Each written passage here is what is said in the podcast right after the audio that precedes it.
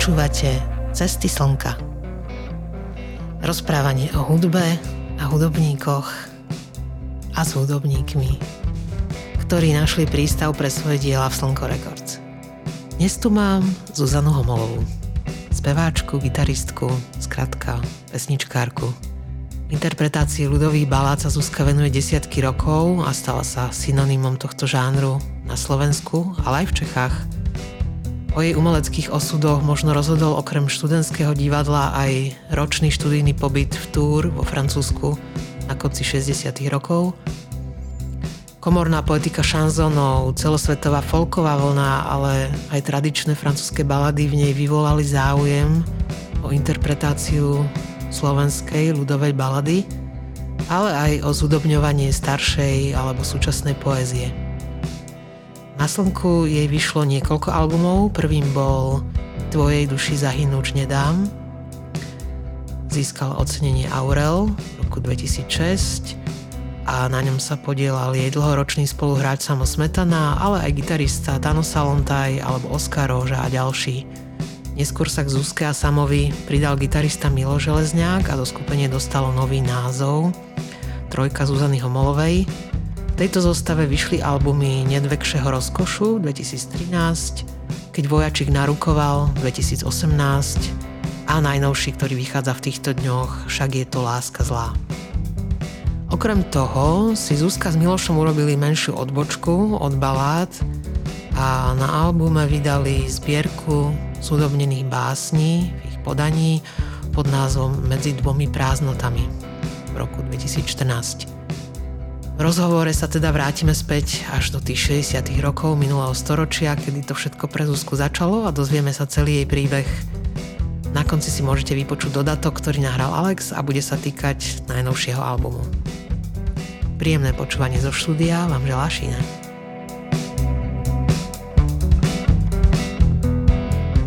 Ahoj Zuzka. Čau Šína. Dlho sme sa nevideli. No, čo, pred dvoma týždňami som vás videla v Prahe.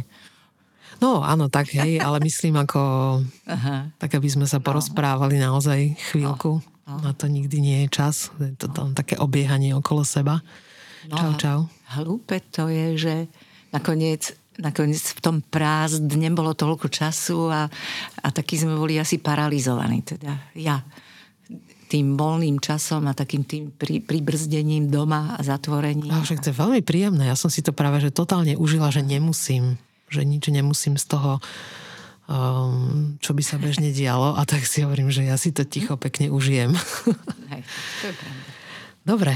Uh, tieto rozhovory vznikajú vlastne, je to taká, využívam príležitosť, že, že Slnko má 20 rokov a že má vlastne táto činnosť pospájala s množstvom ľudí, okrem iného teda s tebou, čomu som veľmi rada, lebo um, tým pádom som vlastne možnosť stretávať s, s obrovským napríklad aj vekovým rozptylom tých interpretov alebo skladateľov, ktorí, ktorí cez nás prešli a je to vlastne teraz veľmi vtipné, lebo pred chvíľkou som robila rozhovor s, s God and Eve, ktorí sú vlastne ešte vo veku 18-20 rokov, čo sú najmladší. Mm-hmm, áno, áno.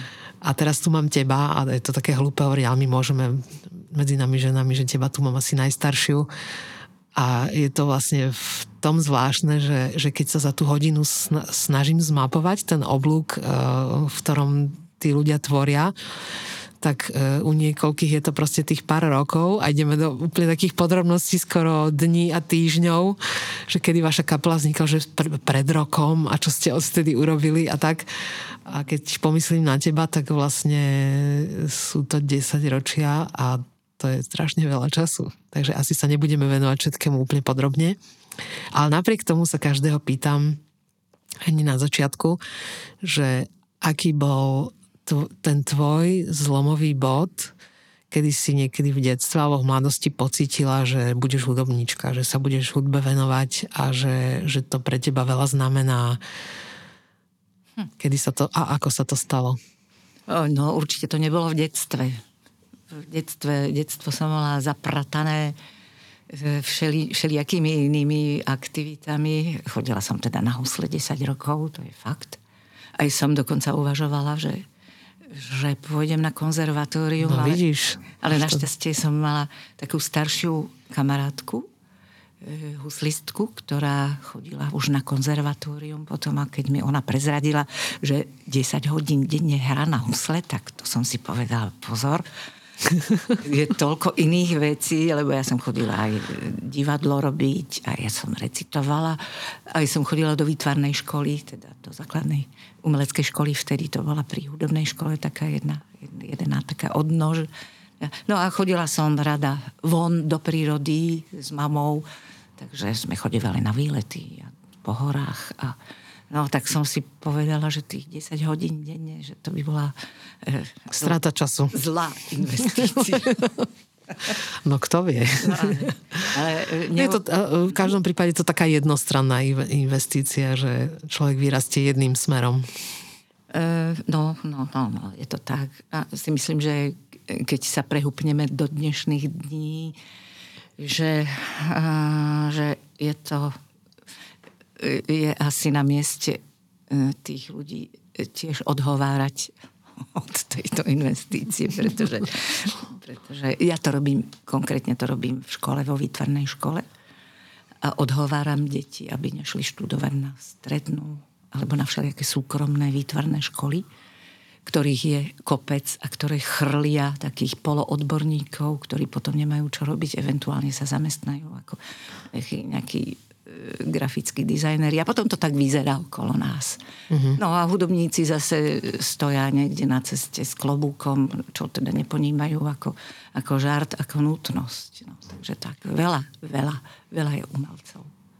Áno, áno. Tá, táto doba produkuje obrovské množstvo umelcov a, a ne, šťastie je to aj tým, že tých uh, vzdelávacích možností je naozaj strašne veľa ale šťastie je to aj tým, že, že tie ambície a to, čo vidia vo svete ako ten, ten vrchol toho, čo by mohli získať, a čo sa týka slávy, peňazí a všetkého možného, tak to tiež strašné množstvo ľudí láka, že chcú no, takéto niečo skúsiť a dosiahnuť bez ohľadu na to, že či tá hudba vlastne mm, je ich naozaj vybraným povolaním alebo profesiou, alebo, alebo nie tak je to veľmi lákavé a stále sa s tým vlastne stretávame, že toto je také, že... No, je to tak. Je to tak. U nás ešte špeciálne v, v našom školstve je to, je to aj tým, že tie školy, že ich je teda strašne veľa. Hrozne veľa všelijakých odborov. Sú dosť nekvalitné, ale berú, nekvalitné sú aj preto, že, že berú maximum študentov pretože za nich, e, e, za nich dostanú vlastne od štátu podporu. Že, mm-hmm. že sú vlastne financovaní na počet študentov, nech sú akýkoľvek. A to je teda dosť zlé. No, ale zase si myslím, že, že veľa tých ľudí teda nebude nikdy pokračovať e, v tom, čo sa tam naučili, ale možno im to spestrí trošku život a možno im to niečo prinesie do života také to iné. Je, to je druhá vec. To, ja som toho názoru, odjak živel, že deti by mali, by mali prejsť vlastne takými estetickými vzdelaniami. To znamená aj sa trošku v hudobnej potrápiť, aj chodiť do výtvarnej, aj sa naučiť pekne rozprávať a, a tak ďalej. A písať. A, a pekne počítať. no. To už Ale že pekne. to už niekde inde. No a povedz mi teda, ty si teda trávila, sme odbočili veľa času rôznymi aktivitami, ktoré si vlastne veľa z nich si zachovávaš aj doteraz, že vlastne aj sa venuješ tomu výtvarnému s deťmi, aj chodíš furt na tie hory, aj teda tej hudbe, čiže vlastne celý tento široký rozptyl ti zostal. Um, čo sa ale vlastne udialo, že, že, že tú hudbu si vlastne zapojila do, do do toho svojho života, že si vlastne začala hrať, že si, že si zobrala gitaru na miesto husly? No, myslím, že e, podobný, podobný proces prežili rôzni moji rovesníci, dokonca aj mladší. E, a to, že zavesili tie husle niekde na klinček a vymodlíkali si peniaze na gitaru.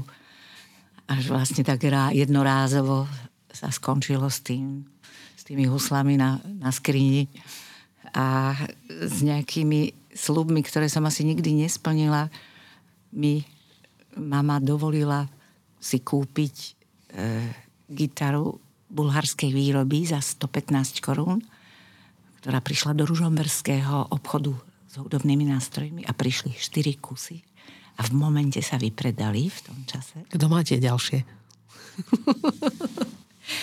No takže... Nevieme. Takže, no, no bola to príšerná gitara, samozrejme. Vysoké struny, príšerne, samozrejme. Krvavé prsty, krvavé mozole. Vtedy nejaké, nejaké rýchle kurzy, alebo niekto okolo mňa nevedel hrať na gitaru, ale vychádzali v novinách rôznych, vychádzali e, pesničky, ktoré sa hrali v rozhlase po drôte a k ním boli nakreslené aj tie pozície prstov, také tie akordy graficky znázornené. No a to boli vlastne zdroje toho tréningu. Väčšinou tie pesničky boli trojakordové, takže tých rôznych okruhov trojakordov až štvorakordových, ako Diana, tak e, to sa dalo trénovať, ale fakt, že vtedy bolo to, bolo to bolestivé, no. Bolo to bolestivé, kým človek nadobudol ten mozol na, tej, na tých strunách, ktoré boli také 3-4 mm od, od hmatníka. No a pritom je vlastne zaujímavé, a to som sa naučila od Dana, že, že tomu sa dá vlastne veľmi ľahko odpomôcť, že tie struny sa dajú dať nižšie, že sa to dá celé zoštelovať. Ale je zaujímavé, že tomu sa vtedy málo kto venoval, alebo málo kto venoval pozornosť tej, tejto veci aspoň v tom našom segmente. A tiež som, tiež som utrpela um, preheru s takouto gitarou a nebolo nikoho, kto by mi povedal, že preboha, že keď ti to poriadne neladí, toto treba proste doštelovať, struny treba dať nižšie a všetko. A brala som to, že tá gitara je proste, že to je tak, že takto to má byť, že také sú všetky gitary a to je tak ťažké a tým pádom som s tým sekla, lebo som si povedala, že to utrpenie nie, nie je to, čo by som vo svojom živote chcela mať. No a toto, toto sa akože veľmi zmenilo. Toto sa veľmi zmenilo a našťastie si myslím, že teraz je k dispozícii také množstvo nástrojov a ľudí, ktorí sa o tie nástroje vedia postarať a už je hlavne sú známe tieto skutočnosti, že, že netreba trpieť pri zlom nástroji. Ale Dobre. Zase, ale zase... e, Bola Má som, to vplyv na charakter, bola, chápem. Bola som hrdá, áno. áno, áno. Bola som hrdá, že som to podstúpila, pretože e, som poznala ľudí, ktorí podobne ako ty od toho odstúpili a potom s takým zadozručnením pozerali, potom mi skúšali, skúšali mi brúška na ruk. No, kopička už máš. brúška prstov, pravda. No tak áno, Dobre, áno, čiže, čiže začala tvoj prvý repertoár, bol Diana a, a Áno, tieto hity. Áno, áno, také tie taborakové, áno. A potom také tie, ktoré, ktoré sa objavovali a publikovali teda v tých časopisoch rôznych, slovenských, hlavne teda českých. A ja som dospievala do, e, v ére semaforu, pravda, že? Takže, takže pesničky Šlitra Suchého boli, boli takými, takými motivačnými. Samozrejme, že hlavne ten ženský repertoár, ktorý sa publikoval tiež kade tade po časopisoch a, a to boli také tie tréningové kusy pre mňa. Uh, tuším potom, že, že si si našla cestu aj k svetovému nejakému folku. Ako sa to stalo? No, o tom sme síce niečo tušili a počuli, aj sa dočítali a dokonca aj, aj v tom rozhlase po drote dokonca aj hrali nejaké tituly práve eh, od tých protagonistov svetového fol, folku ako napríklad John Bazová alebo mm-hmm. Bob Dylan, ale samozrejme, že s komentárom, že to boli tí bojovníci za mier a také tento repertoár sa teda mohol objaviť aj v našich prostriedkoch. No a to, čo bolo neskôr, tak to som sa tak dozvedela viac menej vo svete. Že v tom období toho búmu folkového som mala príležitosť takú šťastlivú, nešťastlivú, že som ostala rok žiť vo Francúzsku a tam som vlastne tam som trošku e, pri, pričuchla aj k tomu miestnemu, ale aj som tam mala také americké spolužiačky na francúzskom inštitúte. Takže s nimi som sa toho dozvedela oveľa viac. To jedna kamarátka ma naučila brnkať tak po americky. Á, to je krásne. To, to, čo sa môžeš dneska naučiť behom pol hodinky Aha. z nejakého YouTube, tak, tak ty si musela ísť 68. do Francúzska stretnúť americké kamarátky, ktoré ťa naučili americky brnkať. To je krásne. Uh, treba povedať, že, že, že vyšla nedávno knižka francúzsky rok, kde si môžu poslucháči nájsť nájsť uh, oveľa viac o tomto. My nemáme až tak veľa času sa tomu venovať, ale je to super, super ten, ten nástup tohto, že naučila si sa po americky brnkať. Bolo ti to na niečo dobré? No isté, že... Ja Zrazu som... si z, z, úplne iný repertoár mohla hrať vlastne, americký. Uh, no, uh, v, v tom čase tam ma vlastne presvedčilo a vlastne ma zaujalo, že, že tí protagonisti toho toho anglofónneho a aj frankofónneho sa našlo e, folku e, siahli do repertoáru takých starých e, starých viac menej banálnych príbehov, tých takých, takých ľudovo, ľudovo baladických. No, ja som študovala slovenský jazyk na filozofickej fakulte v Prešove a vedela som o tom, už sme to mali vteda v druhom ročníku, že ľudová slovesnosť a ľudové balady sú teda v tom našom, v tých našich knižniciach a v análoch sú dobre zastúpené. Teda vedela som o existencii tohoto. A ku podivu, e, keď som sa vrátila, tak som hneď vlastne načrela do, do tých e, knižníc. A som si to obzerala a som si to vypisovala. A čo ma zaujalo, tak som si vypisovala aj tie notové notové riadky k tomu.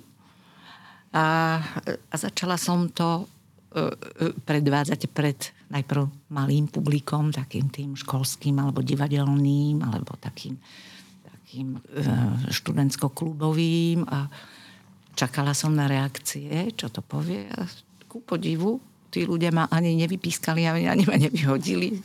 Hoci mi viac menej vyčítali, že prečo si vyberám taký smutný repertoár, že vlastne všetko sa tam deje okolo, okolo zlých osudov, ale mm, treba vysvetliť, že e, vlastne iba tie, tie zlé a ťažké prípady sa tradovali a ostali živé cez stáročia aj potom si ich mohli tí zberatelia už potom e, zaznamenať. Ale Ej, však to máme vlastne v súčasnosti, že tie negatívne správy a katastrofy a vraždy sa prebijú oveľa lepšie cez, no, cez všetky tie správy ako no, a jasné, že pekné, ich... pozitívne veci že ich roznášali takí no. rôzni bardi hej, v tých jednotlivých kultúrach, tak ako sa to dialo e, vlastne po, po tých európskych kultúrach.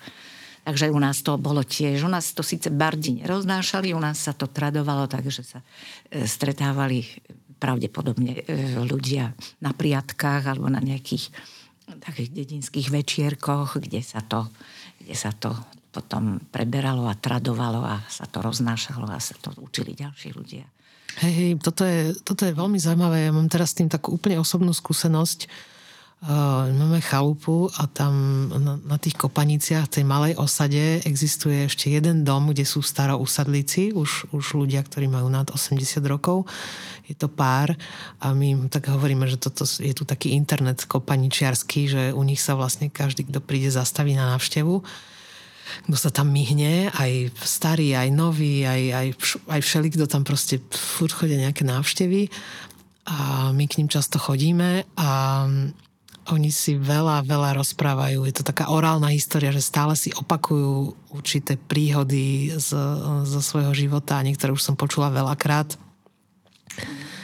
A tak si hovorím, že áno, áno, že vlastne toto je to, že, že oni aj za tým, že tam aj sú ich deti, sú tam ich vnúci, tak oni si stále vlastne hovoria tie príhody a tie, tie sa vlastne posunú tej ďalšej generácii, tieto zase rozprávajú svojim deťom a tak sa vlastne všetky tie príhody uchovávajú nejaký čas, no nie, nie veľmi dlho, asi, asi sa dosť málo tých príhod uchová cez, ja neviem, cez 100-200 rokov, ale keď sa tie príhody dajú do toho tvaru, tej piesne alebo niečoho, tak je vlastne oveľa väčšia šanca, že sa, že sa zachovajú. To je na tom vlastne super, že sa toho vlastne narozpráva veľa, ale keď sa tomu už dá ten umelecký tvar, tak vlastne tá príhoda môže prežiť oveľa, môže prežiť aj stáročia kľudne.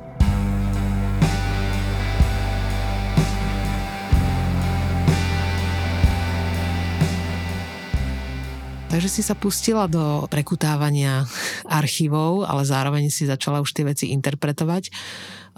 Do akej miery si sa snažila zachovať e, to pôvodné akoby znenie, ktoré si našla zapísané a do akej miery si si to už začala sama prisvojovať a robiť si z toho vlastne svoje piesne?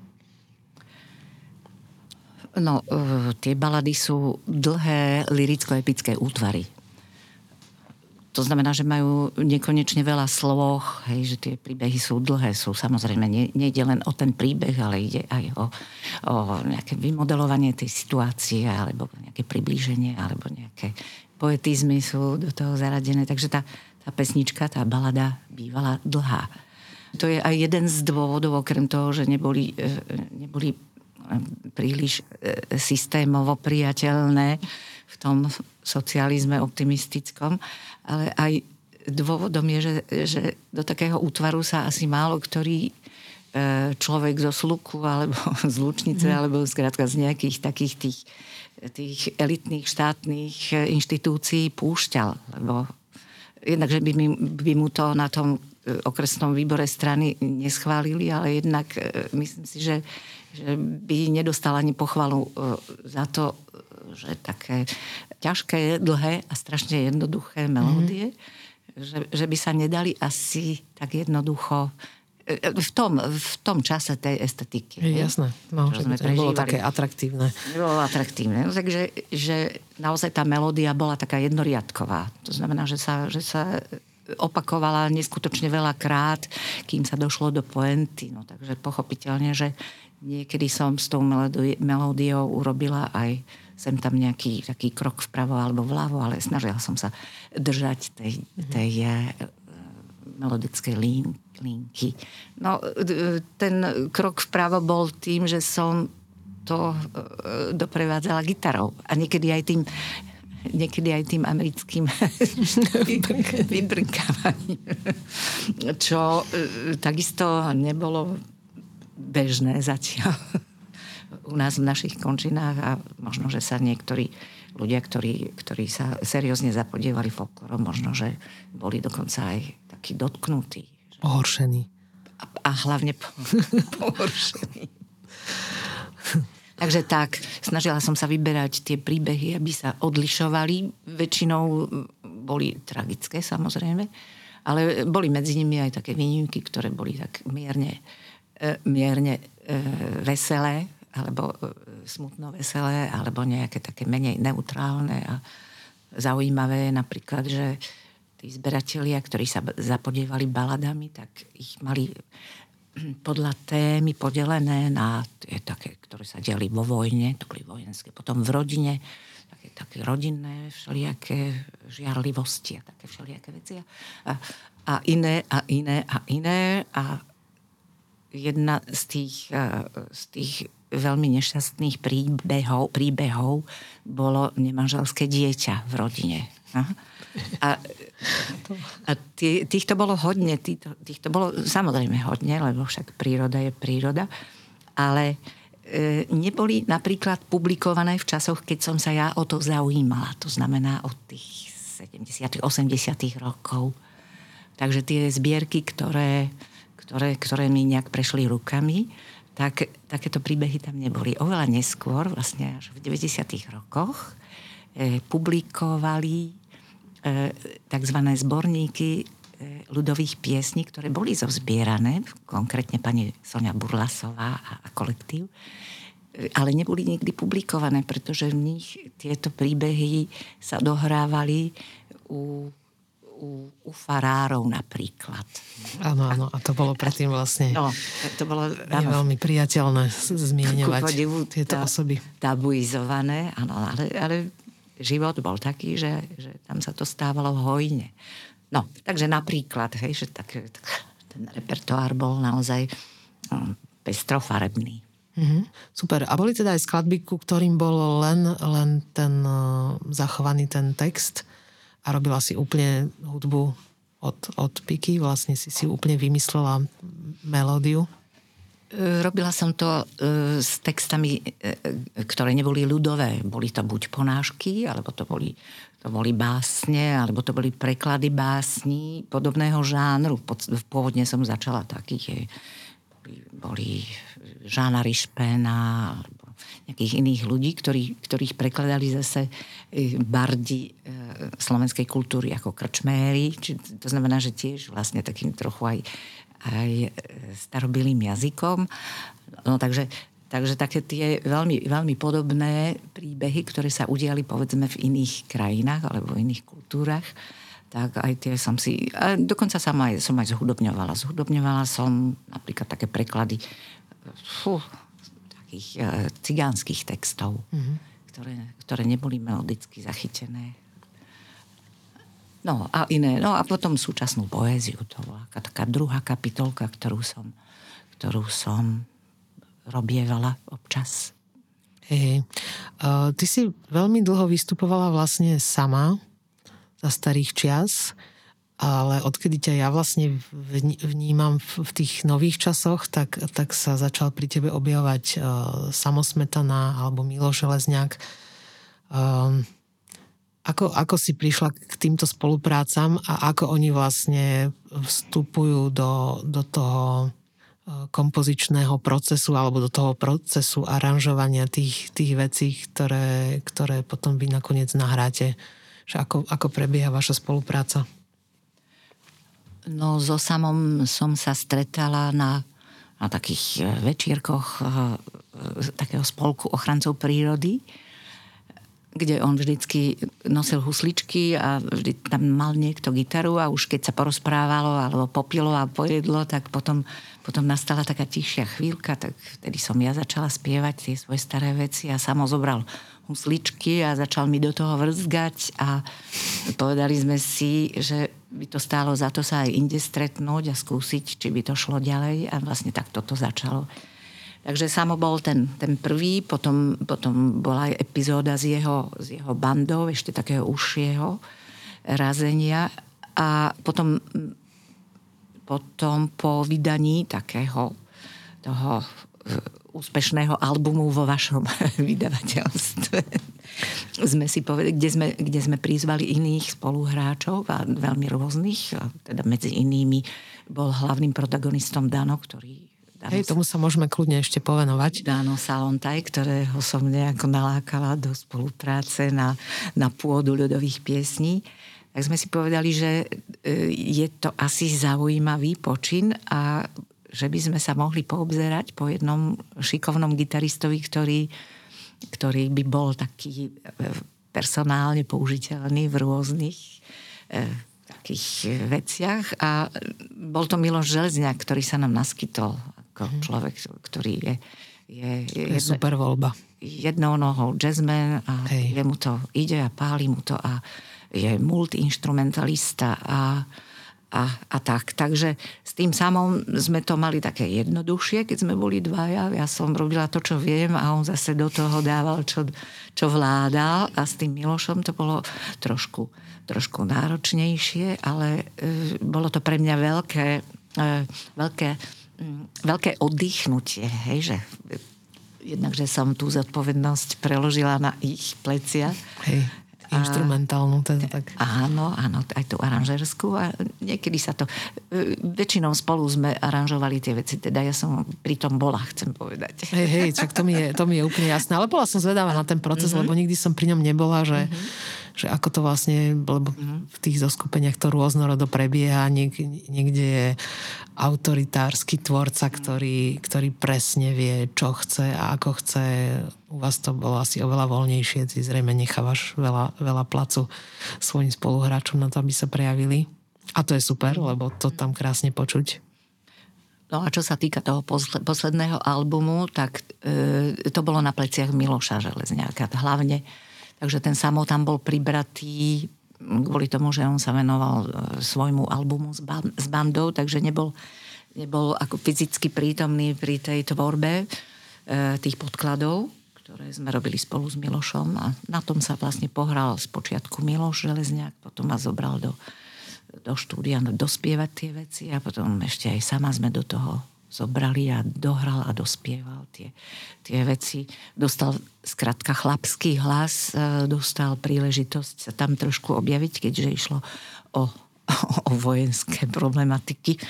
Áno, teraz hovoríme o, o poslednom albume Trojky, vlastne Aha. Trojky. Zuzany Homolovej, ktorý sa volá Keď vojačík narukoval. narukoval ten bol teda, hm, môžeme kľudne začať takto od konca, ten bol teda vlastne zložený z piesní, ktoré, ako si hovorila už predtým, boli tematicky blízke tým, že, že sa venovali tomu odchodu mladých mužov na vojnu a kedy aj tá vojna dlho trvala a, diali sa pritom oveľa zaujímavejšie veci asi ako, ako dnes. Áno, no vlastne sú v ňom na albume sú pesničky tak krížom cez stáročia. Hej, že sú, to, sú to staré pesničky, ale sú tam vlastne najnovšie e, týkajúce sa prvej svetovej vojny. Už potom tie, tie iné vojnové pesničky, tie sme nezaraďovali, tých bolo dosť. Mm. Tie sme si užili počas celej mladosti. Hey, hey. to je sranda, že tá, že tá vojenčina vlastne kedysi hrala taký úplne... Um, takú centrálnu úlohu v tých životoch mladých mužov. Teraz sa to ako keby vytratilo v posledných 20 až 30 rokov a nehrá skoro žiadnu úlohu, respektíve len u veľmi malého množstva. Ale kedy si to bola veľká téma, že muži, ktorí boli na vojenčine, doteraz sú schopní rozprávať celé hodiny svoje príhody z vojenčiny, kdežto potom si už nepamätajú takmer nič zo svojho života.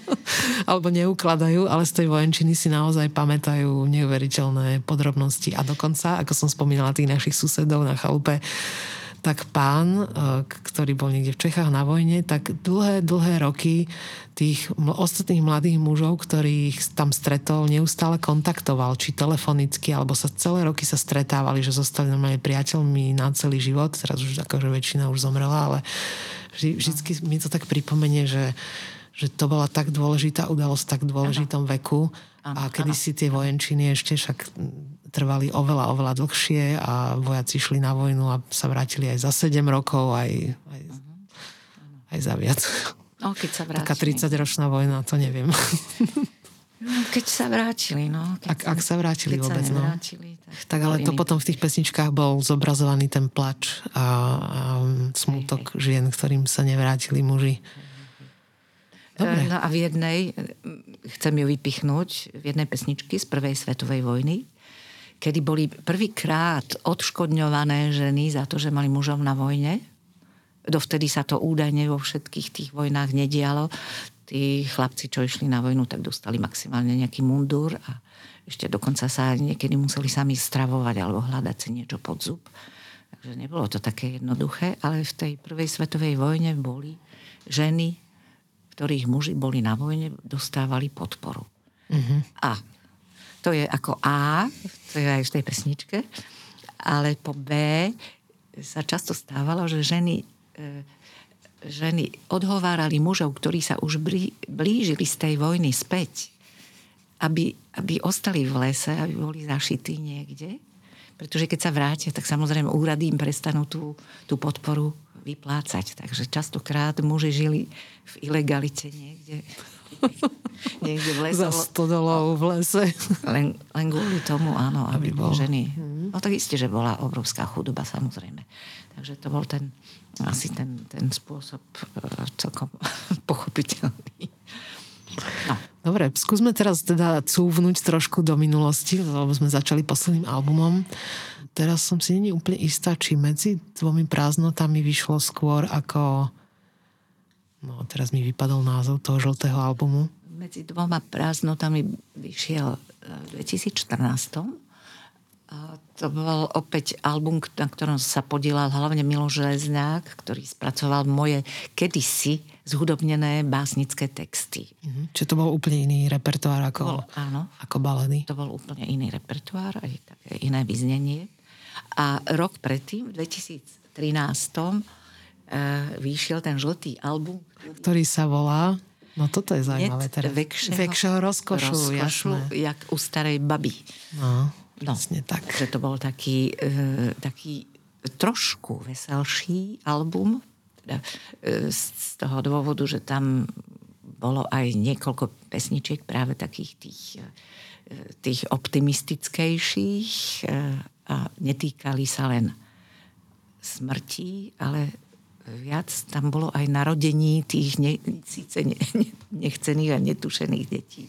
Ale celý album vyznel, vyznel oveľa veselšie, samozrejme. Tam mne utkvelo z, z toho, ako sme ho vydávali, e, vš, vlastne všetky tie albumy, ktoré sme spolu robili, tak vznikali v spolupráci s, s Mariou Rojko, ako grafickou dizajnerkou, ktorá, ktorá vlastne na mieru robila všetky obaly a pritom z väčšieho rozkošu sme tam mali ešte aj špeciálnu edíciu, ktorú sme tak horko ťažko dávali dokopy, všelijako, ručne.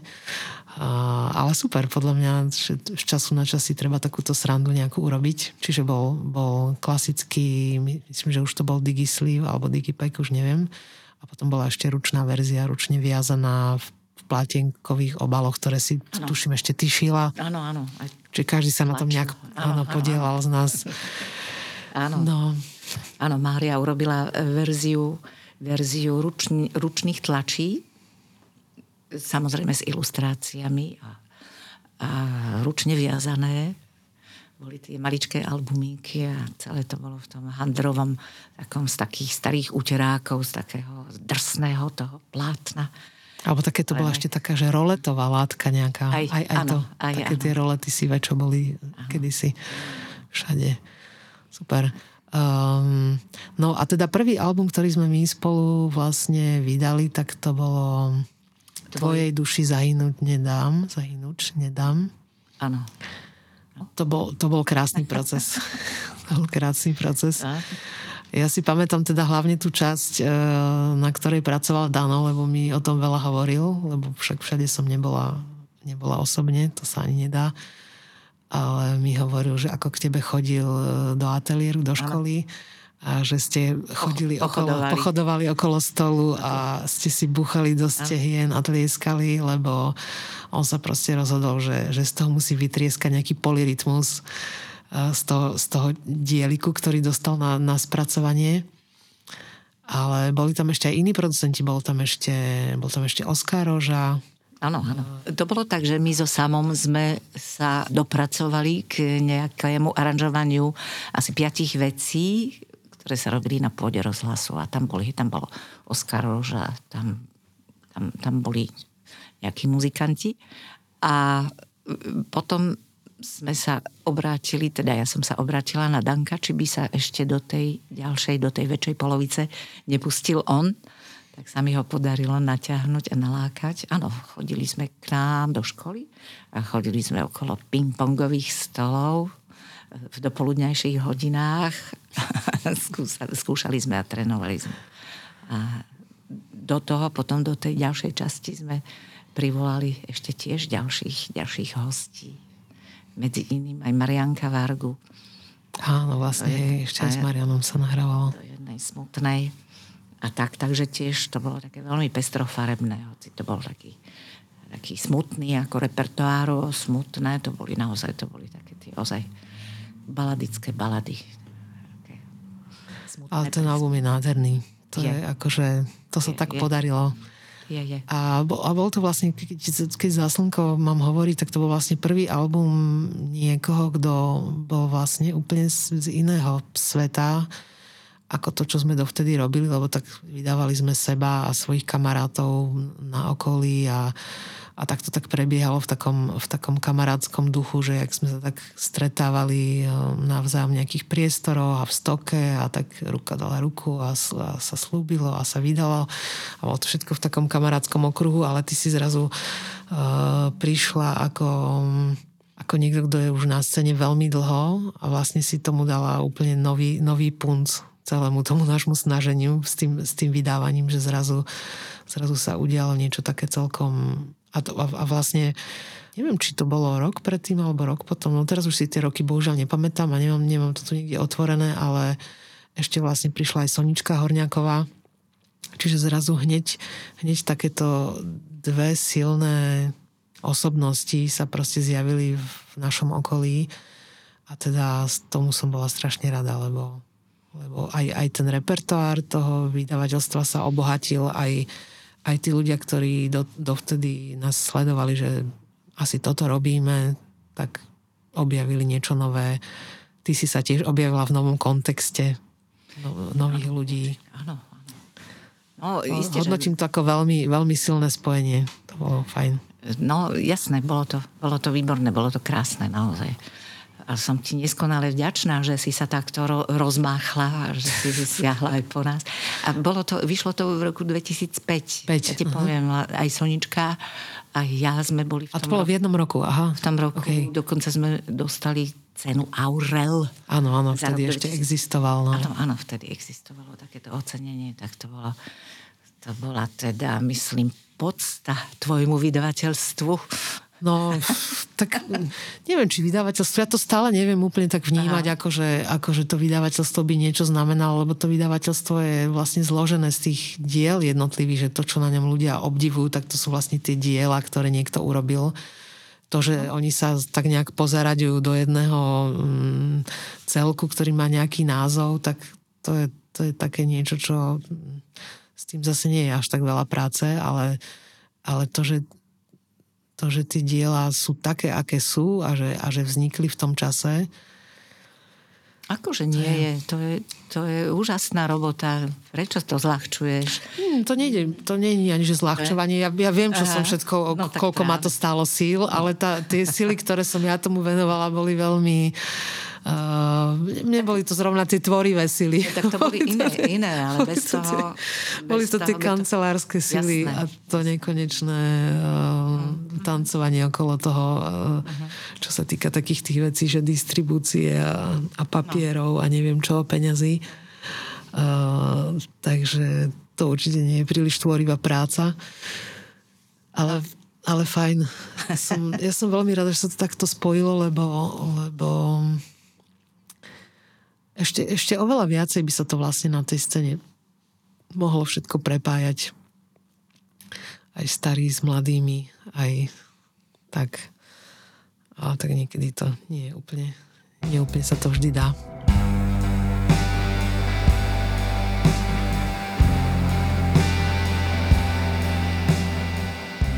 Povedz mi, že mm, v posledných rokoch uh, ste hrávali celkom dosť koncertov navštívili ste veľa miest v, Čechách aj, aj, aj, aj na Slovensku. Ako, ako ľudia vnímajú túto, túto vašu tvorbu týchto posledných štyroch albumov? No v prvom rade e, väčšina, e, väčšina ľudí e, to považovala za objavné pre nich samých.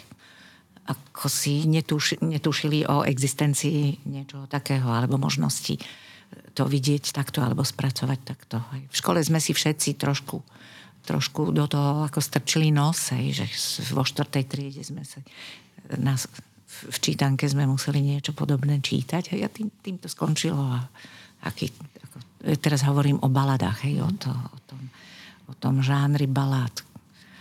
No takže, takže no, neviem, no, nikto sa neprišiel stiažovať. E, maximálne samozrejme, ale to sa celý život stretám s tým, že, že, že sú ľudia útlocitní a prídu a povedia, Ježiš, to je také krásne, ale také strašné. Prečo, prečo také strašné veci robíš? Hovorím, ale prosím ťa, to je neskutočné. Veď sa pozri, nastúpiš do autobusu a pozeráš sa cez rameno niekomu pred tebou, ktorý ktorý má nový čas v ruke a na prvej strane je napríklad, že v Snehuliakovi našli mŕtvolu. A, a toto je každý druhý deň a každý tretí deň a tí ľudia ani okom nemyhnú. A ty tiež. Teba to absolútne, hej, prejdeš o štyri strany ďalej a tam je ďalší, ďalší nejaký stran. Mordor. A samozrejme, nehovoriac o o audiovizuálnej všelijakej produkcii, ktorá je na tomto postavená. Že mnoho, hey, horory. A mnohí no. ľudia už dneska už ich nič iné nebaví, len, len niečo, niečo také, čo nimi tak trošku pohne. No, takže tak, to je také, také dva, dva pohľady na to. Skratka. Ako sa ti darilo celé tie roky? Ty vlastne učíš v Zúške posledných asi 30 rokov, možno aj viac, teraz neviem. Nie som si úplne istá, že ako sa ti darilo, darilo sklbiť tieto, tieto dve veci dokopy, prípadne teda ešte tretiu, lebo tak veľa chodíš po horách a lezieš, takže to by sme asi tiež, tiež zaradili, že kombinuješ tri veci. Tak to je taká prázdninová a víkendová činnosť. Ale e, to moje pôsobenie na Zuške e, bolo úplne ideálne v tomto slova zmysle, že e, nikdy som nemienila si svojho hudobného koníčka e, povýšiť na, na, na, na toho, ktorý by ma živil. To znamená, že by som musela asi absolvovať dosť veľa rôznych nepríjemných vecí a to by som asi nebola bývala chcela. Takže som si jednoducho toho svojho koníčka chcela uchovať ako koníčka a tak som sa zamestnala na základnej umeleckej škole, kde som odjak živa mala mala taký štvordňový pracovný týždeň. Výhodný. Úplne výhodný, takže ten víkend som mala vždy trojdňový a počas toho trojdňového víkendu som mohla cestovať a buď chodiť do hôr, alebo chodiť na koncerty a tak. Takže toto mi vydržalo, navyše ma to fakt baví dodnes a e, samozrejme, že veľa ľudí, ktorí, ktorí robí v takejto oblasti tak má niekde za ľubom ešte aj, aj niečo, nie, niečo príbuzné.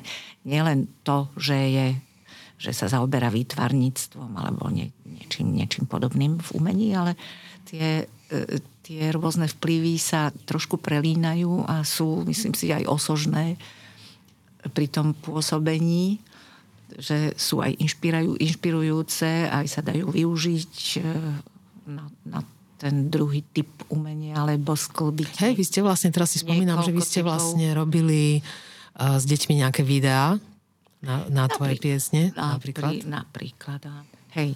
Dalo sa im niekedy aj spievať, dalo sa im aj podhodiť niečo ako takúto tému, alebo si to aj niektorí sami našli a vedeli o tom. Aj mi prišli zvestovať, že už, že už majú v čítanke alebo, alebo v čom v povinnom čítaní, že majú nejakú nejakú z tých balád a tak. Mm-hmm. Takže e, musím povedať, že ma to nikdy veľmi neobmedzovalo, že robím to a ešte robím aj toto. Naopak, to bolo veľmi výhodné, lebo v nejakom inom, inom type povolania by to asi nebolo možné. Mm-hmm. Áno, je to super kombinácia. A povedz mi, že za tie roky, čo, čo sleduješ tieto deti, ktoré cez teba prechádzajú, že, zmenili sa tie deti? sú teraz úplne iné, čo sa týka napríklad tej, nemyslím ako také, ale tej, tej výtvarnej výchovy, že pristupujú nejako úplne ináč k tomu kresleniu, alebo že je tam, je tam badať nejaké výmeny generácií, alebo sú tie deti malé proste stále rovnaké? No, deti sú bezvadné. sú iné, samozrejme, že sú iné. Sú ovplyvnené úplne inými životnými podmienkami inými životnými funkciami, inými eh, nejakými rodinnými záležitosťami, inými, eh, inými záujmami. Tých záujmov majú strašne veľa. Často, často tie decka sú také rozkúskované, že chodia v jeden deň na 3-4 rôzne iné veci. Čo je síce úžasné, pokiaľ na to stačí. Sú aj takí, čo, čo to robia úplne ľavou zadnou ešte chodia aj športovať, a ešte aj korčulovať, a ešte aj, aj na angličtinu, aj na balet a tak ďalej. Takže to zase záleží od e, možnosti ich rodičov. Ale sú aj také deti, ktoré vlastne nemajú kde byť a dneska sa nenosí kľúčik na krku a tí rodičia pochopiteľne majú veľa starostí s tým, ako s tým deckom naložiť e, kam ho, kam ho umiestniť, alebo ako ho, ako ho zaujať, ako mu dopriať to, aby sa s ním ešte niekto iný zaoberal nejakým takým tvorivým spôsobom. No ale sú bezvadné, čo, čo ma teda dosť na nich e, e, ako zaujalo, že sú, v čom sú iné, a to sú, to sú v tej rýchlosti e, tých, toho, toho, tých informácií, aj toho používania mobilu, hej, to decko ti príde a prvé, čo si vyloží, tak ako sa to robí v krčme, že si vyloží na stôl mobil a potom ty niečo povieš a to decko si to už hľadá na tom mobile, no tak ja potom tie, tie mobily odkladám na kopu a sa snažím, snažím sa im vysvetliť to, že... Sa majú sústrediť na tú vec, čo robia. Že to je také, ale oni, oni ako v rámci toho, že chcú chcú to urobiť čo najlepšie, tak si to pozrú v mobile. Áno, áno. A pozrú si tú najsprostejšiu verziu nejakého hlúpeho, nejakého komiksu, ale, ale takého nie veľmi dobrého. Uh-huh. Alebo teda nejakého, nejakého gíčového obrázka, alebo také, čo, čo si jednoducho, hej, to sa ti tam navalí, keď si to klikneš na ten mobil, no tak keď, keď povieš srnka, tak sa ti tam objaví ano. 100 všelijakých otrasných kadejakých vecí. No tak v tom prípade naozaj ja sa ich snažím nejak od toho odtiahnuť a im buď ukázať, alebo im povedať, alebo sa... Priviesť živú srnku. Samoto, presne, živú srnku. Takže tak, no to je také. To je také. Takže ano, chuďatá, to... chuďatá sú, no v tom sú chuďatá. Áno, čo je náročné na tomto všetkom, že vyznať sa v, tom, v tých informáciách, že, že ich je tak strašne veľa a že jak ich vlastne... Uh-huh. A tu, to, to vlastne v, v súčasnosti by tí učitelia mohli robiť istým spôsobom, že, že robiť takých navigátorov v tej, v tej kvalite tých informácií, alebo tak, ak sa mi stíhajú vôbec. To je asi veľmi náročné, ale tak v tom starom svete to bolo mm, o dosť jednoduchšie, čo sa tohto týka. Ano. Aj, ano.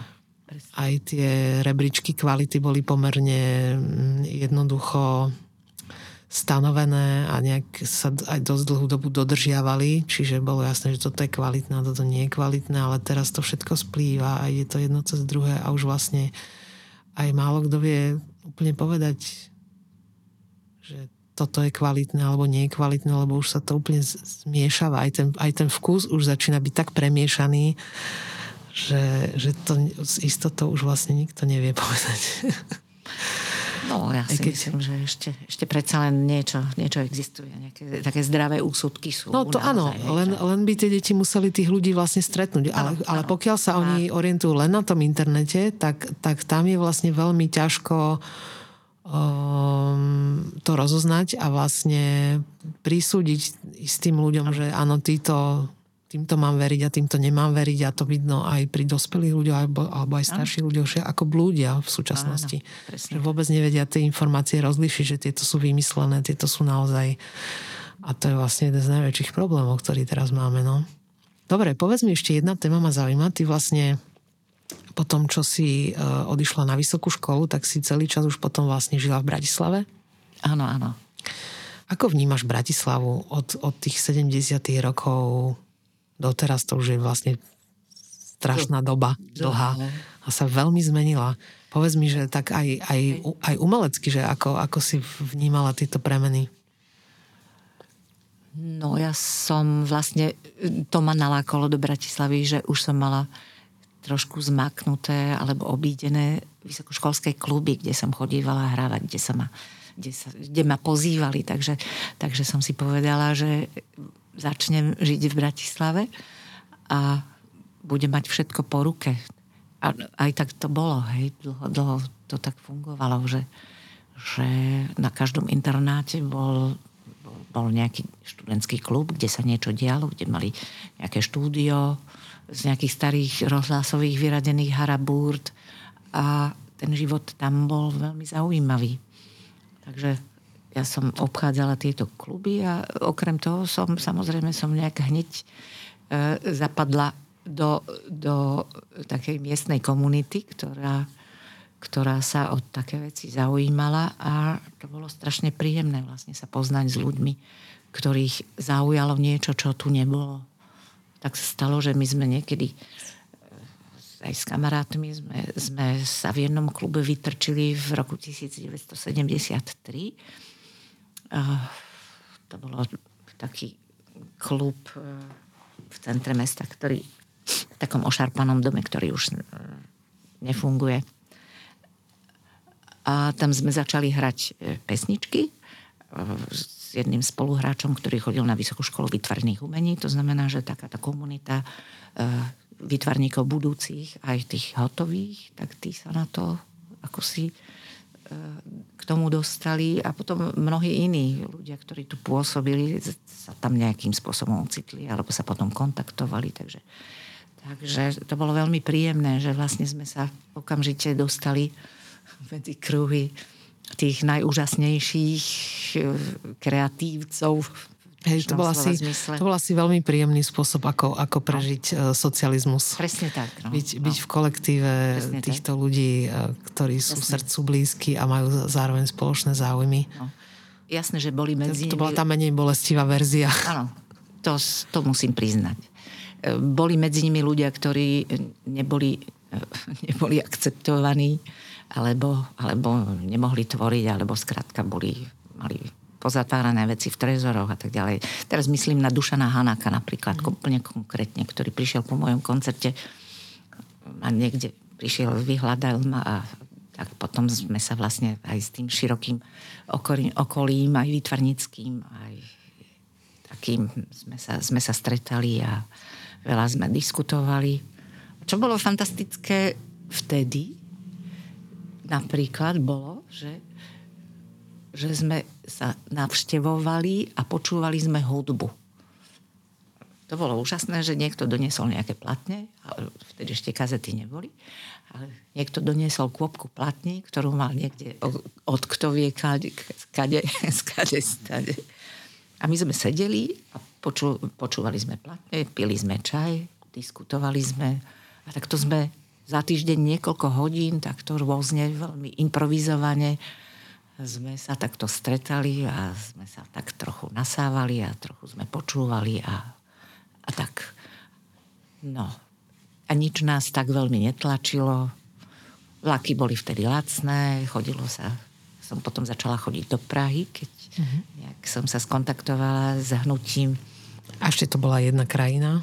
Čiže Pesničkárov, áno, áno, áno s členmi takého združenia Šafrán. To bolo také nezávislé pesničkárske združenie, ktoré fungovalo v Prahe a, a, niekto z nich ma niekde, Jaroslav Hudka ma objavil v Bratislave s tým, že sa dozvedel, že robím vlastne paralelne takú istú činnosť ako on so spracovaním moravských ľudových balád. Takže sme sa potom stretali a ja som chodívala často do Prahy a ich sme začali volať sem, takže vlastne e, tí kamaráti zo šafránu, až kým sa to nejak celkom neotočilo a neprivrzli. Ešte dlho, dlho v Prahe vlastne nemohli fungovať, ešte v 77., keď už sa nedalo nič, nič také robiť v Prahe, tak ešte sa ešte chodili do Bratislavy, pretože tu na ešte policia nebola informovaná o folkáčoch. o protištátnej činnosti a tak. No. Takže to boli, to boli, to boli také, také dobré veci. Hej, a potom 80. roky boli veľmi iné oproti tým 70.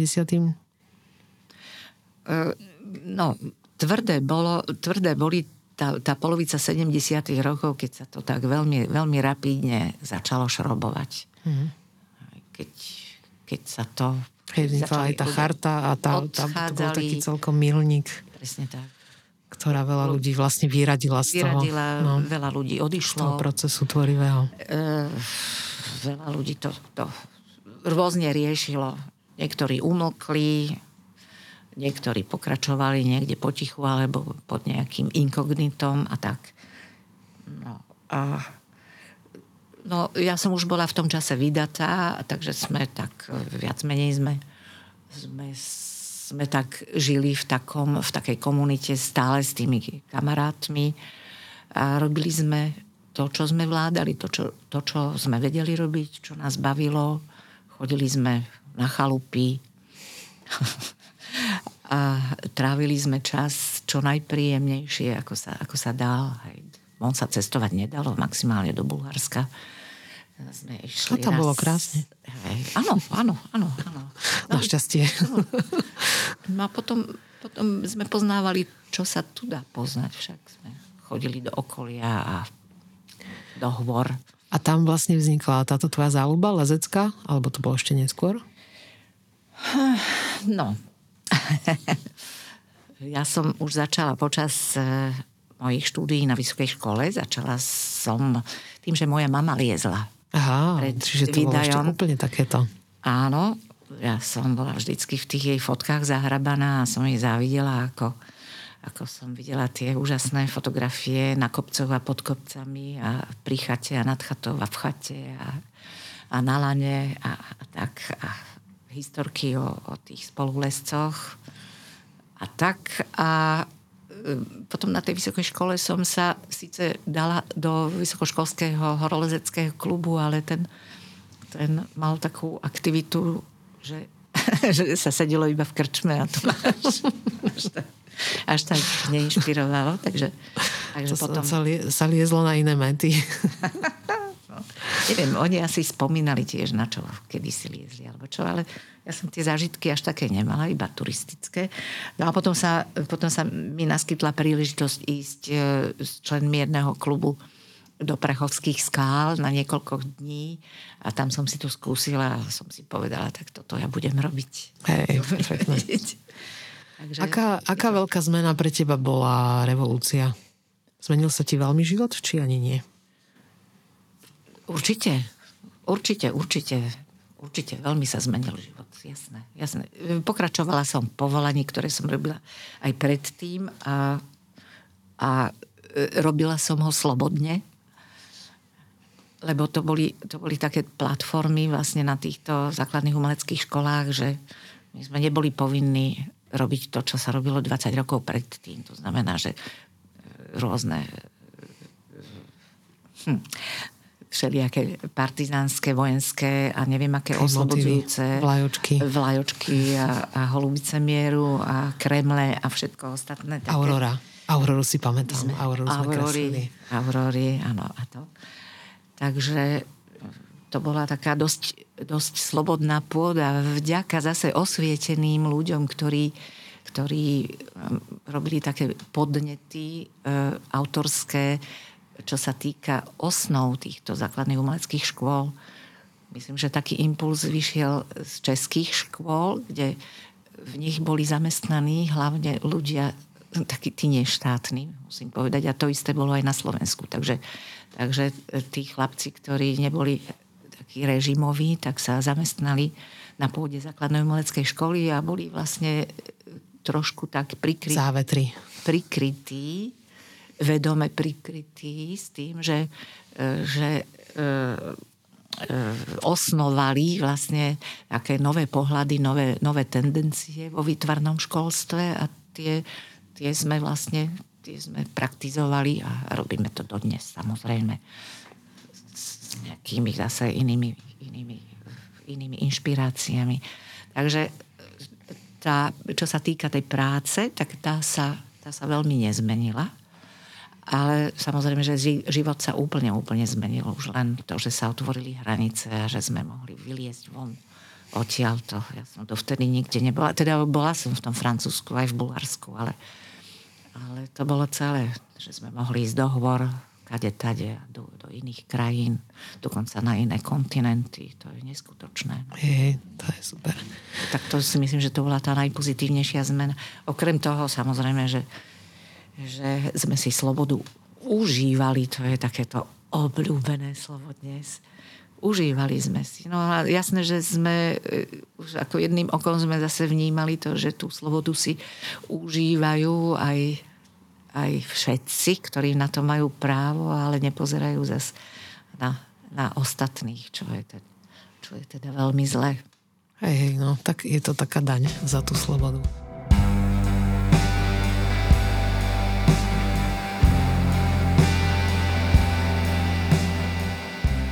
Náš čas sa pomaly míňa, ale ešte by som teda chcela vedieť, že či sa obzeráš ešte po nejakých baladách ďalších, ktoré by si spracovala, či ťa to ešte vzrušuje, či ťa to baví, či sa chystáš ešte niečo vydať, nahrať? No, priznám sa, že mám hromadu doma, ale, ale na druhej strane priznám sa, že že vďaka týmto dlhodobým pauzám v existencii alebo teda v možnosti koncertovania a hrania sa cítim, alebo sa cítime ešte, ešte v podstate taký ako nevyčerpaný, čo sa týka toho, toho repertoáru, toho, hlavne toho, tej ob, obnovy. Týka sa to tých, tých vojenských piesní. Áno, áno. No, bohužiaľ nie sú obohrané, musím, povedať, musím povedať. Áno, a, a máme ešte tendenciu ak sa bude dať ešte sa im venovať a až potom sa budem poobzerať, mm. môžeme poobzerať po niečom, po niečom ďalšom. Hej, hej, Materiál je. Materiál je. Áno, Tam áno, leží aj, na kôpke. Áno, áno, áno.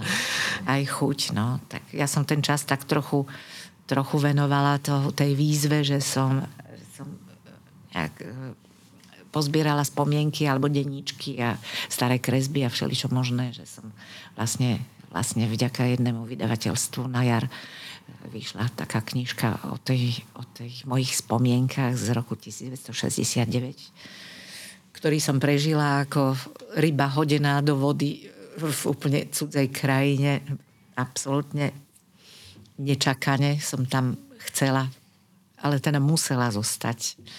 Teda najprv som musela, pretože sa nedalo vrátiť domov a medzi časom sa situácia tak tak čerila, že sme dostali ponuku, tí, čo sme tam ostali na, na takej brigáde školskej, sme dostali ponuku štipendia na jeden školský rok. A tu som využila, takže, takže sa to celé potom tak, tak inak vyvíjalo a bola som neskonale šťastná. Aj som dodnes, lebo som sa stala takým závislým človekom na, na tej krajine, úžasnej krajine. A na toto konto musím spomenúť ešte, ešte jednu našu spojitosť, ktorú máme a to, že si nás vlastne zobrala prvýkrát e, s Danom do Francúzska na lyžovanie. Sme dovtedy lyžovali len, ano. vlastne chodili sme na chopok, na južný, na severný a to bolo také, že, že to nám aj tak celkom stačilo. A ty si jeden rok, že neviem, ktorý to bolo 2009 alebo 10, si povedala, že viete čo, že poďme, poďme do Francúzska, že ukážem vám niečo. Tak sme išli spolu na zájazd a to bolo pre nás úplne prelomové. No, jasné. Úplne prelomové, lebo doteraz vlastne, vlastne chodíme do toho Francúzska v zime lyžovať do Alp a ani nechcem ja ísť nikde inde lyžovať, lebo Samozrejme. sa mi to tam strašne páči a okrem toho, že mám tiež nejakú tú francúzsku minulosť, tak mi to robí strašne dobre, že sa môžem po troške vrácať e, k tomu jazyku a k tomu celému, no. Fran- k tej celej francúzskosti. A teda tento rok sme neboli, lebo sa nedalo, trošku mi to aj chýba, ale vlastne za tých 20 rokov to teda do toho Francúzska sme chodili len posledných asi 10 alebo 11 rokov, ale to bola vlastne jediná dovolenka, ktorú sme medzi koncertami mali taká, že naozaj sná dovolenka, že toto zimné lyžovanie. Tak, Takže tak, to, tak. Je, to je super. To bolo také, to, to ti ďakujem teda. To, to bola jedna z najväčších vecí, čo sa mi stala za posledných 20 rokov asi, lebo lyžovanie teda mám úplne že v bunkách základných a to by mi fakt dosť chýbalo. No a to je objavné. No, tam to ide. Tam Objaviť tie francúzske Alpy, to, tam sa to dá. a ja ti musím ešte prezradiť, čo som urobila toto leto. Toto leto, vlastne pred troma týždňami som sa vrátila z Provencálska, kde sme boli aj s bicyklami. Sme boli v tej krajine, ktorú som navštívila v roku 1969. Aha, pekné. Čiže taký oblúk. To bolo, Obrovský oblúk. Tak len veľmi Bola skrátke, si šokovaná? Len veľmi skrátke bola som šokovaná. Bolo, bolo to veľmi príjemné. Videli, videli sme strašne veľa pekných vecí, krásnych prostredí, úžasných mestečiek, pretože sme chodili na bicykli. Mm-hmm. Do kopčeka, z kopčeka, zase do kopčeka. na každom, si? Na každom kopčeku elektrobicykel. Elektrobicykel. na každom kopčeku bolo staré mesto s nejakým zámkom, alebo nádherné Samozrejme, no a navštívila som, navštívila som aj také mestečka, ktoré, ktoré sa objavili potom aj v tej spomienkovej knižke mojej. E, v tej spomienke na, na mestečko Lebo, Lebo píše sa ako Baux, pretože tam sa ťažil bauxit po slovensky. A to som autostopom okolo toho mestečka som prechádzala a to mestečko bolo mŕtve. To bolo mestečko na skalnatých útesoch, ruiny hradu a ruiny domov, úzke uličky, sem tam nejaké schodíky pomedzi to a nejaká kaviarnička a nejaký obchodík so suvenírmi, to bolo celé. po tých 50 rokoch to je vraj druhé najnavštevovanejšie miesto po Eiffelovke. A bolo to skutočne tak. Všetko bolo obnovené, tam sa ľudia tiesnili v tých uličkách. Taký český Krumlov, hej? Niečo také, len s tenšími uličkami. Strašne veľa ľudí. A čo tam urobili pred desiatimi rokmi, tam v tých baniach po, po bielom vápenci, teda nie po bauxite, to sú také obrovitánske priestory, veľmi klukaté, strašne vysoké, 20-30 metrov vysoké, kadejaké, také zákutia, také, ak si dokážeš taký jeden komplikovaný priestor vymyslieť, tak tam asi 10 rokov e, vymýšľali e, e, takú, takú úžasnú, také lákadlo, volá sa to Carrière et Lumière, že tam robia predstavenia animovaných vlastne takých sfilmovaných príbehov, vytvarníkov, ktorí sa v tom Provenzálsku sa pohybovali, alebo v tom južnom Francúzsku. Takže my sme tam videli jedno vyše hodinové predstavenie Paula Cezana a Kandinského, uh-huh. ktorí sa k tomu prostrediu tam viažu a bolo to nesmierne poučné, teda išlo to okolo, od životopisu, tam boli, tam boli nejaké obrázky z ich života, ich fotografie, ich kresby, ich nejaké štúdie, e, ich, ich tvorba na začiatku a potom tá, tá hlavná tvorba, ktorou sa preslávili. A to všetko sa premietalo v tých prostrediach členitých, vôbec neviem akým spôsobom, že my sme tam stáli ako malé mravce dolu po tme, išla pod tým nádherná hudba, húčala. Výborne to bolo dramaturgicky zostavené E, na každom tom e, stĺpe 30 metrovom sa objavil iný detail z toho obrázka napríklad. Napríklad sa tam objavili vystrihnutí postavy Sezanovské, hej, od autoportrétu až po všelijaké tie ženy a toto, hento, toto.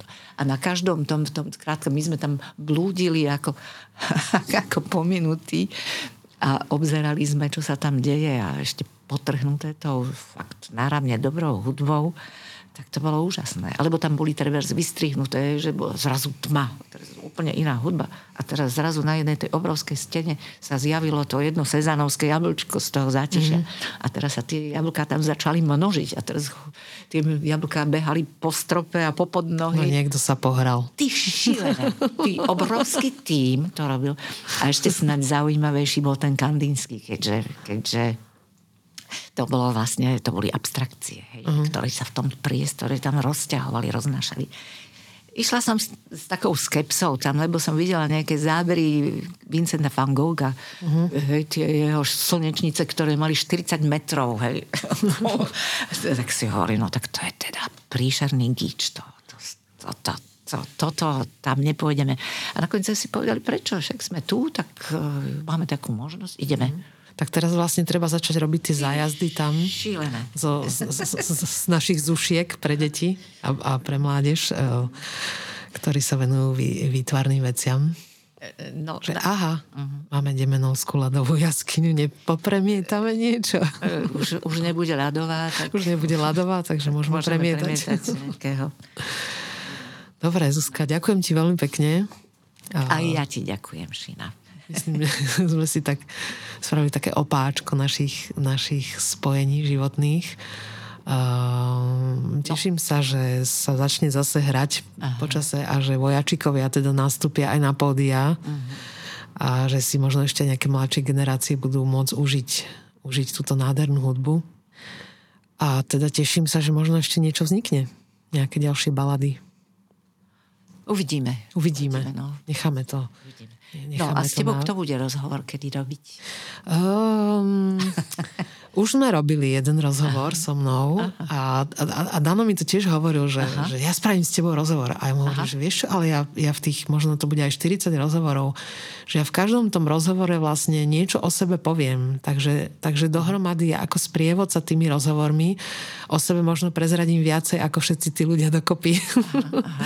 Lebo vždycky dávam do kontextu uh, niečo z môjho života s tým, čo sa deje tým ľuďom a zistím, že mám s tými ľuďmi oveľa viac spoločného, ako som si vôbec myslela, ešte, ešte lebo tak nemám šancu niekedy pred, pred vydaním tých vecí, niekedy to ide tak rýchlo tých všetkých ľudí spoznať, ani mhm. osobne nie, nie je čas tráviť spolu proste čas a, a v posledných rokoch už, už vôbec nie.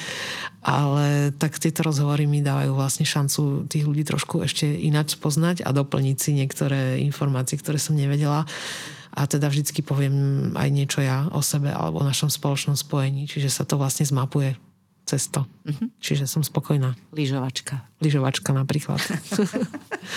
tak ďakujem. Maj sa krásne. Aj ty sa maj dobre.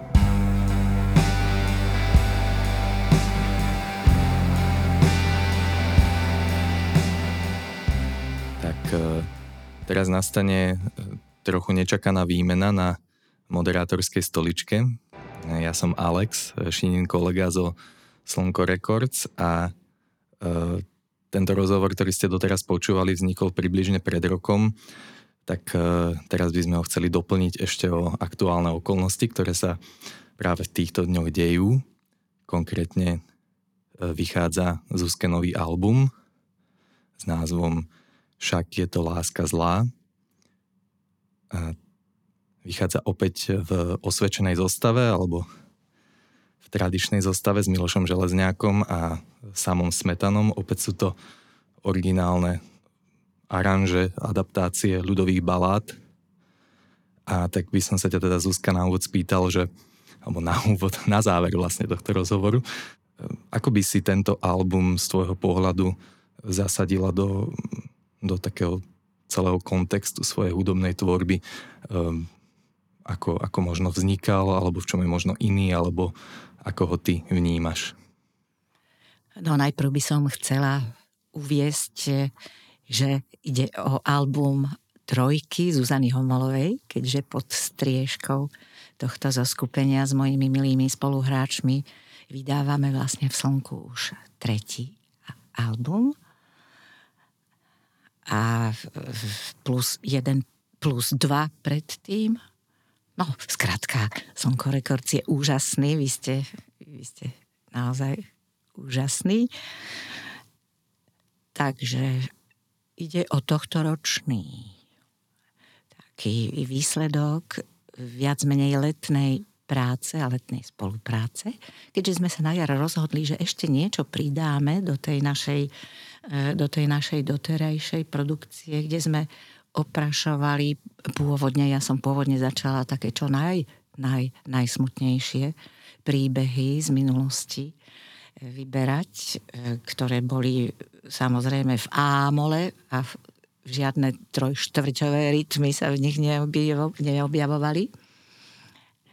E, potom sme vydali taký, taký, kompletnejší, taký kompletnejší album, kde boli skôr veselšie príbehy a kde sme načreli aj do, e, do zbierok ľudových piesní, ktoré sa veľmi nepertraktovali ani v rádiu, ani, ani ľudové súbory ich nespievali, pretože tam išlo skôr o, o, o tematiku z farárskeho prostredia Takže tie, tie pesničky sú samozrejme zozbierané, ale nikdy sa nejako verejne nepoužívali.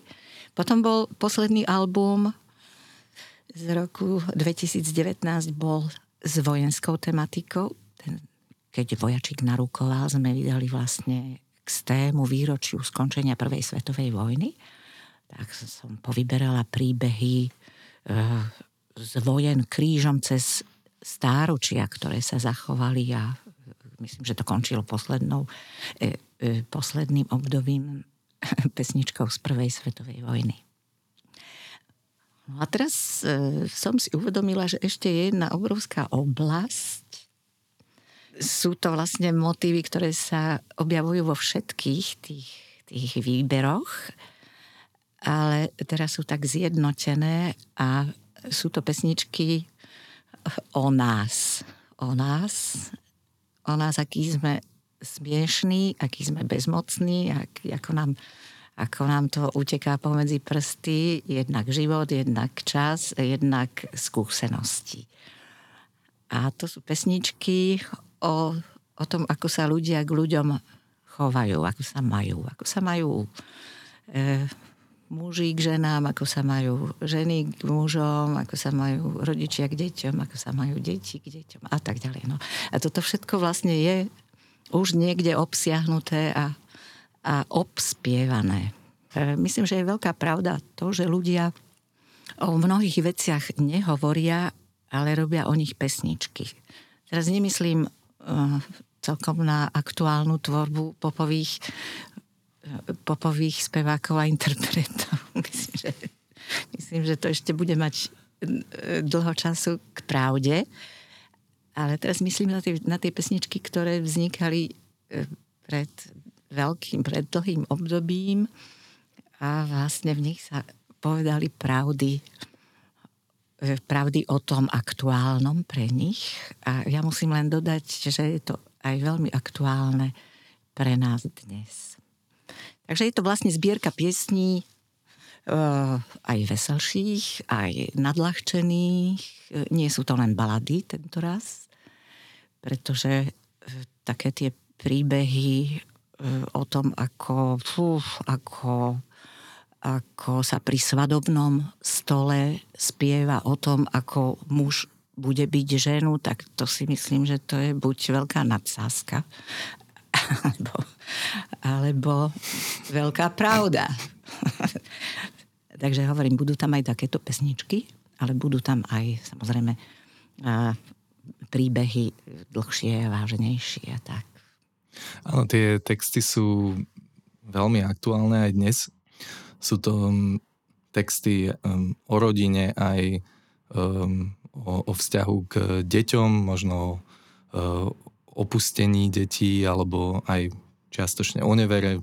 Je tam nejaký e, buď teda náznak, alebo ako si to človek vyloží, ako si povedala, e, tá téma e, nejakého násilia, domáceho násilia alebo nejaké šikany, e, čo sú určite aktuálne témy, ktoré sú diskutované aj dnes, čiže e, bolo to možno aj tak, že ty si vnímala nejako to, čo sa diskutuje um, medzi ľuďmi alebo možno aj v médiách, na verejnosti, aké témy teraz rezonujú a to ťa možno inšpirovalo k tomu, že, že uchopiť teraz po predchádzajúcom albume, keď Vojačik narukoval uchopiť tu tieto témy na ďalšom albume? Alebo ako, ako čo ťa vlastne inšpiruje k tomu, že, že ako, ako uchopuješ tie témy a, a, a zoskupuješ ich na tie albumy svoje?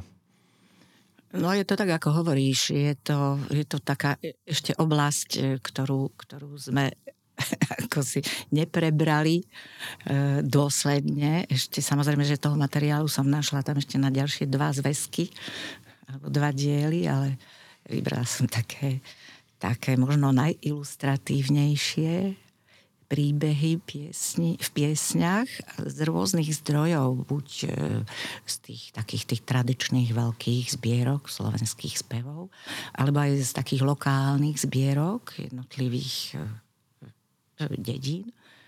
Dve pesničky máme z takej tej maďarskej zbierky, zo zbierky Lámyho z piesní, ktoré v 60. rokoch pozbieral v maďarských, slovenských komunitách. E,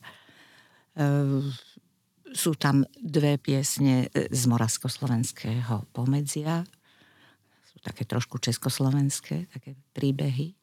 A je tam ešte jedna, jedna, ktorú poznám veľmi, veľmi, veľmi dlho. Občas ju sem tam e, spievam, ale nikdy som ju nikde nepoužila. Je to francúzska balada e, La Blanche Biche.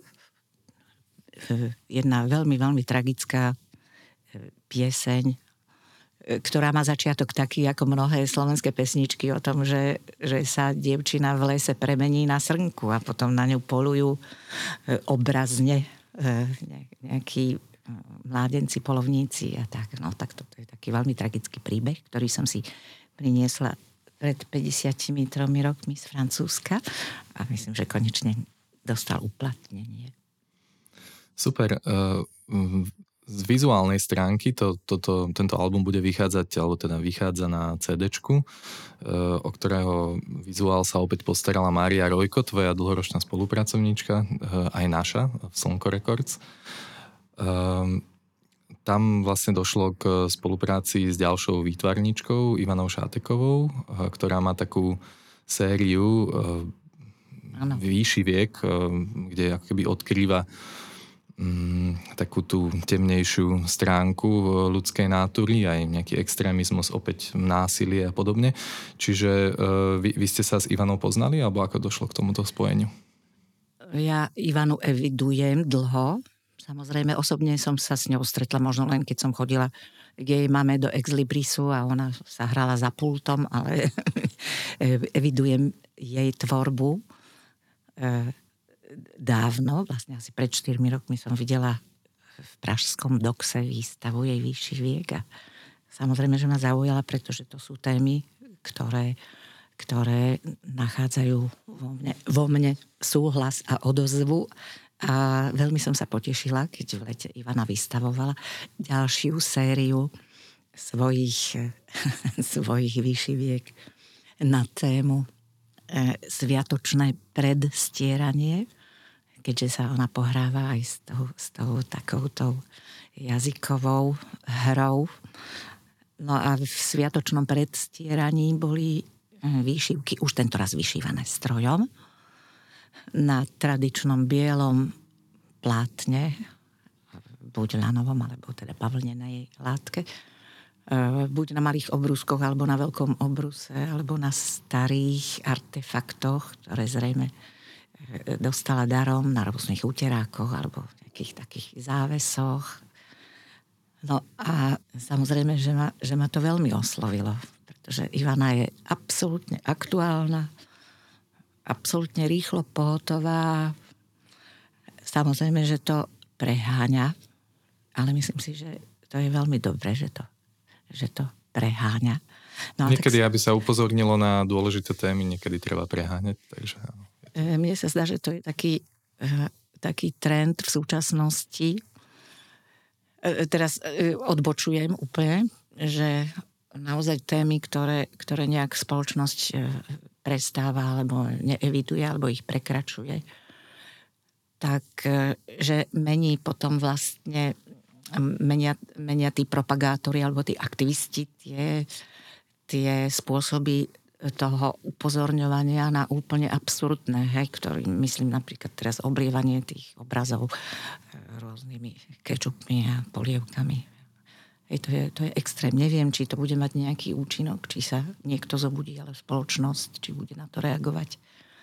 Lebo reakcie na to sú veľmi rôzne. Jedni sú absolútne proti a niektorí si hovoria, že fakt asi nie je iného riešenia. Ale Ivana je iná. Ivana je presne tá osoba, čo to robí jasne, veľmi zrozumiteľne, veľmi vtipne. A sme sa nakoniec dohodli, že niektoré tie vybrané motívy z jej výšiviek použijeme ako ilustráciu bukletu aj vlastne celého vizuálu mm-hmm. toho CDčka. Takže e, pozvánka aj k tomuto, aby ste e, možno skontrolovali aj e, tento Suzanin album na, na CD vo vizuále od Márie Rojko s, s dielami od Ivany Šátekovej. Takže teraz je teda v týchto dňoch CD a album vychádza. 9.12.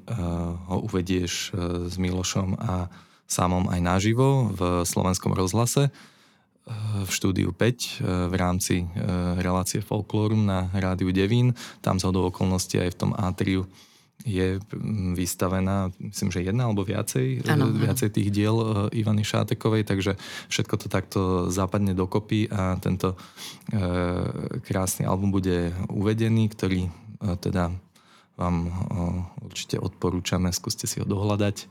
A mm, tebe týmto ďakujem, Zuzka, a Prajem všetko dobré. A ja ti ďakujem za pozvanie. Budem veľmi rada, ak sa toto uvedie predtým. To sa uvedie, áno. Myslím, ano. že, myslím, že sa to teda uvádza presne deň pred, pred koncertom, takže Super. dobrý timing. Takže ak to počúvate takže. nejako v premiére akorát, tak zajtra alebo na druhý deň je, je koncert. Srdečne vás pozývame do rozhlasu, kto ste tu na blízku a kto ste zďaleka tak bude priamy prenos od 8. do 9. 9. 12. Folk Forum Live na rádiu 9. Od 8. do 9. to budeme my a tam vlastne virtuálne vám pošleme aj pár živých pesničiek z tohto albumu. Všetko dobré. Ďakujeme.